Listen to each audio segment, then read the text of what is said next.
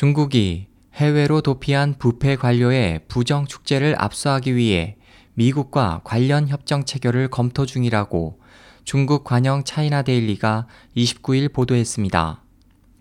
중국 당국은 올해 7월 하순부터 해외로 도피하는 부패 범죄 관료와 민간인을 단속하기 위해 리에후 여우 사냥 활동을 전개하고 있습니다.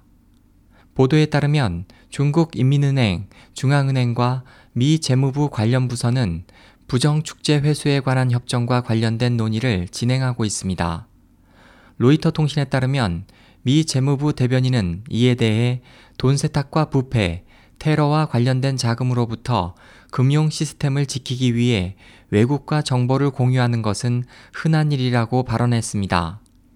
한편 미 국무부 레스케 대변인은 29일 정례 브리핑에서 관련 질문에 대해 현재 이 협정과 관련된 계획은 없다고 답했습니다. 미국과 캐나다, 호주는 중국, 오직 중국 관료의 주요 도피처이지만 중국은 이들 국가와 범죄인 인도 조약을 체결하고 있지 않습니다. 중국 관영 언론의 보도에 따르면 중국은 캐나다, 호주와도 유사 협정 체결을 계획하고 있으며 캐나다와는 곧 체결될 전망입니다.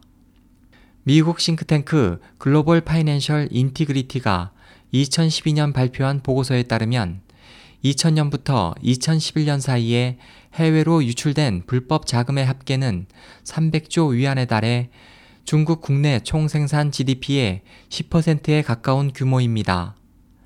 SOH 희망지성 국제방송 홍승일이었습니다.